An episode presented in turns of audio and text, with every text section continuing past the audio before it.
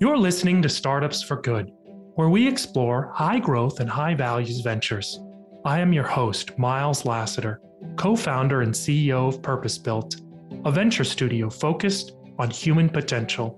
Listen to our podcast to hear stories of entrepreneurs. Listen to be inspired to be a founder or to work for a startup. Listen to be part of a community that believes startups can be a force for good. Welcome to Startups for Good. I'm Miles Lassiter, your host. Today's episode is a little bit different. We have some great guests coming up on the show, and I can't wait to share. In the meantime, I wanted to give you some updates and insights from recent shows. I've shared these insights in my email newsletter, which is a new thing I'm doing. You can get them for free by signing up at mileslassiter.com, which is my first name, last name.com. I share their news, what I'm up to personally, like that I started a venture studio and came up with 1,444 ideas in 10 months. We've got a blog post about that. I was on the Ford Obsessed podcast and soon will be on the More Than Profit podcast from Access Ventures. So watch out for those. Here are some insights I got from recent conversations. Now, I'm not quoting these folks in every detail. It's more about what I learned from talking to them or what I was reminded about. We had a recent episode with Rafi Levy from DOTS, and they provide a system for continuous soil monitoring to see if you've fertilized enough or too much, checking for nitrogen in the soil. You may think, what do I have to learn about ag tech? I don't know much there. How's that going to apply to me? Well, here are three insights. So, insight one is how to attract early adopters. Now, every startup desperately needs customers willing to be first, but how do you find them? Rafi shared his insight with me on the podcast. The best early adopter customers are optimistic and trusting. They believe that the future can be better and they trust that you're doing your best to deliver. How do you attract these optimistic and trusting customers? Now, here's where the insight is you be optimistic and trusting yourself. Well, it sounds easy for some, but for some, it's going to be hard. So, how do you do it? Make your plan B and then put it in the metaphorical drawer and focus on plan A. So, if plan A is to build your startup, to get these customers, to grow quickly, and to deliver, that's what you're focusing on.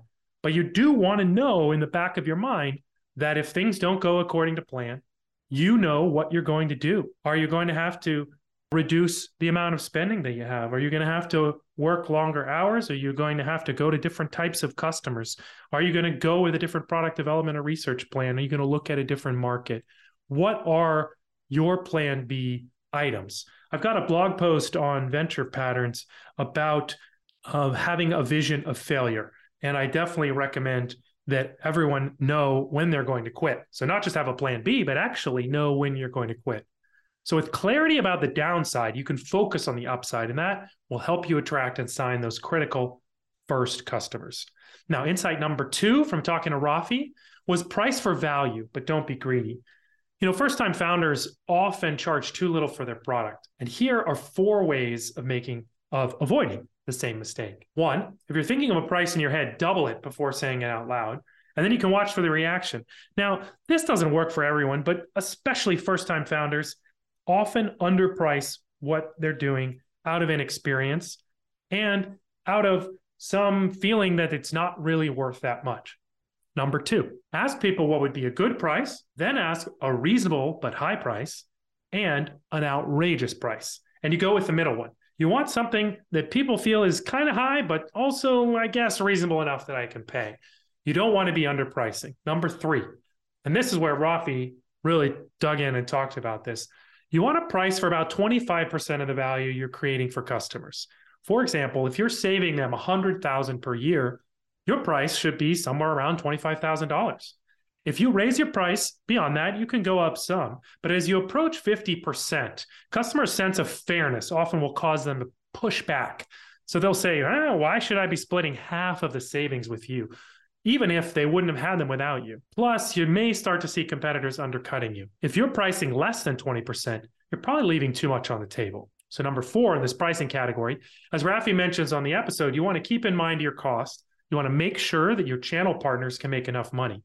It's not as simple as cost plus pricing, but make sure that you are unit profitable and you're taking care of your key partners. Insight number three if you have multiple positive externalities in your business and your social benefit startup, you can talk about any particular one to a different audience. For example, with his company, he could describe it as ag tech, climate tech, a path to cheaper food for all, improving farm economics to reduce the burden on government budgets, you know, stop wasting nitrogen and filling our rivers with this waste. You could also think of it a high-tech sensor business, reoccurring revenue, right? That's sort of a very clinical description of it. Which way of talking about the company is best? You really want to choose which emphasis to make depending on the situation. As long as you're truthful and you know this isn't legal advice but it's probably best to use one set of investor materials at a time. But you can spend more time talking about different parts of the story depending on the interest you're getting from that investor. We talk about more in the episode and you can listen to the full thing. I encourage you to do that. Also, we recently had John Goldberg from Carbon Direct on the show. And I wanted to share three insights that I had from talking to him. Again, these don't represent necessarily 100% John or Rafi's views, but they are things that I noticed in talking with them and insights that we can distill from those conversations. So, number one, from talking with John, don't confuse your stocks and your flows. You want to focus on the right one. It's a common mistake in startups or when you're learning a new industry to fail to distinguish between the two. By stock, I mean the amount of something. For example, how much is in the bathtub? How much water do you have there? By flow, I mean the change in the amount of something. For example, the water flowing into or spilling out of the bathtub, as sometimes the case. For example, in talking with John on the episode, he mentioned that the stock of carbon dioxide is important to address too. So much of the conversation about climate change is about getting to neutral. In other words, focused on the flow of new carbon entering the atmosphere. If a company or a country is carbon neutral, it is no longer adding to the stock of carbon, but the stock of carbon already emitted will continue to have effects. In a startup setting, a common confusion is to focus on the stock of signups of new users. We have 100,000 users, you might proclaim. While it's fun and motivates the team to celebrate these milestones, total sign up of users or total users is often called a vanity metric. For, for the day to day focus and work effort, I recommend that you focus on the flow of users. How many users are signing up? How many are coming back to use the product? And how many are churning? What examples of stock and flow can you think of just as a thought exercise? If you want to dig into this, accounting for users in a startup case, I recommend Tribe Capital's a quantitative approach to product market fit. We'll put the link in the show notes. Insight number two for scale, you want real commercial customer benefits. If you're serious about solving a problem at scale, don't only rely on persuasion. You can't expect everyone to join you for quote unquote the right reasons. You'll want to get serious about capitalism or the government as the two major ways to scale. John pointed this out, and he said that some startups in the climate space focus on this green premium. Their business plan calls for charging more to climate conscious consumers who want to help the environment. Now, Maybe that's required to get started, and that may work in some cases. But if you want to get to real scale and reach a larger market, price your product to be cheaper, aka a negative green premium. The lesson for social benefit startups more broadly is to make sure that your solution is full of other benefits besides positive externalities and don't expect people just to want to do the right thing. Insight number three start with a nonprofit or academic for foundation. So, if you're entering a new industry or you want to start a new company, a great first step is to build relationships by involving yourself in an academic or nonprofit setting. So, before John started his company, he met experts in the field. He spent time at academic research centers. He gave time and money attending events, learning about key issues in the field. These are all beneficial you can build the relationships you'll need in a lower stake setting. You spend time in spaces that will put you in touch with the talent and the customers that you may need in the future. You build your own credibility and knowledge about it. And you know, you may find that you don't want to shift into this new industry, which will save yourself a lot of time. But if you do continue, you may find that those relationships you make during this time are critical to your success long term. So, those are the three insights from talking with John Goldberg on the recent episode.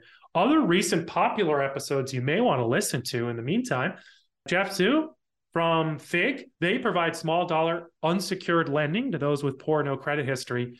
The first CDFI that's also a fintech, that's a community developed financial institution recognized by the federal government. They have impressive tech to underwrite and service customers. We talked some about that. Erin Levine, CEO and founder of Hello Divorce, We talked about the regulatory barriers to innovation in legal tech and justice tech space. We talked about how they have a DIY tech solution and also have lawyers available and how they blend those two together. I thought that was interesting. Jonathan Kumar, founder of Samaritan. I think this is an example of the healthcare system getting involved in the larger safety net issues as we understand social determinants of health and we don't have a safety net system that addresses other problems for people. And so healthcare is filling the gap in many cases. So this is addressing homelessness, but some of the payers are healthcare system folks. Speaking from the heart about the issue and the problem, it's a really moving episode. I encourage you to check that out. Seth Feuerstein is a founder and CEO of Oui Therapeutics, a really tough subject about uh, preventing suicide with digital therapeutics. We talk about the promise of digital therapeutics and where they apply. And he gives some really interesting ways of thinking about this subject as you know, cardiovascular disease is the heart of your organ not working well. And this may be a disease of your brain getting into certain patterns that are non constructive. So, thinking about as an organ function problem, I think helps step back and, and look at it the way we would other medical problems, which I thought was a really interesting lens on it. If you're interested in getting notified of any of these new episodes via email, you can sign up on our website at startupsforgood.com. And if you want to get my newsletter, where I'll share the insights uh, from shows as well as things I'm learning and other things that I'm working on, you can sign up at mileslassiter.com. Until next time, thanks so much. If you liked what you heard today, be sure to subscribe using your favorite podcast player. And please give us a rating and review. Startups for Good is brought to you by Purpose Built, a venture studio focused on human potential. If you're inspired today, and want to reach out, please visit our website, purposebuilt.vc. Thank you.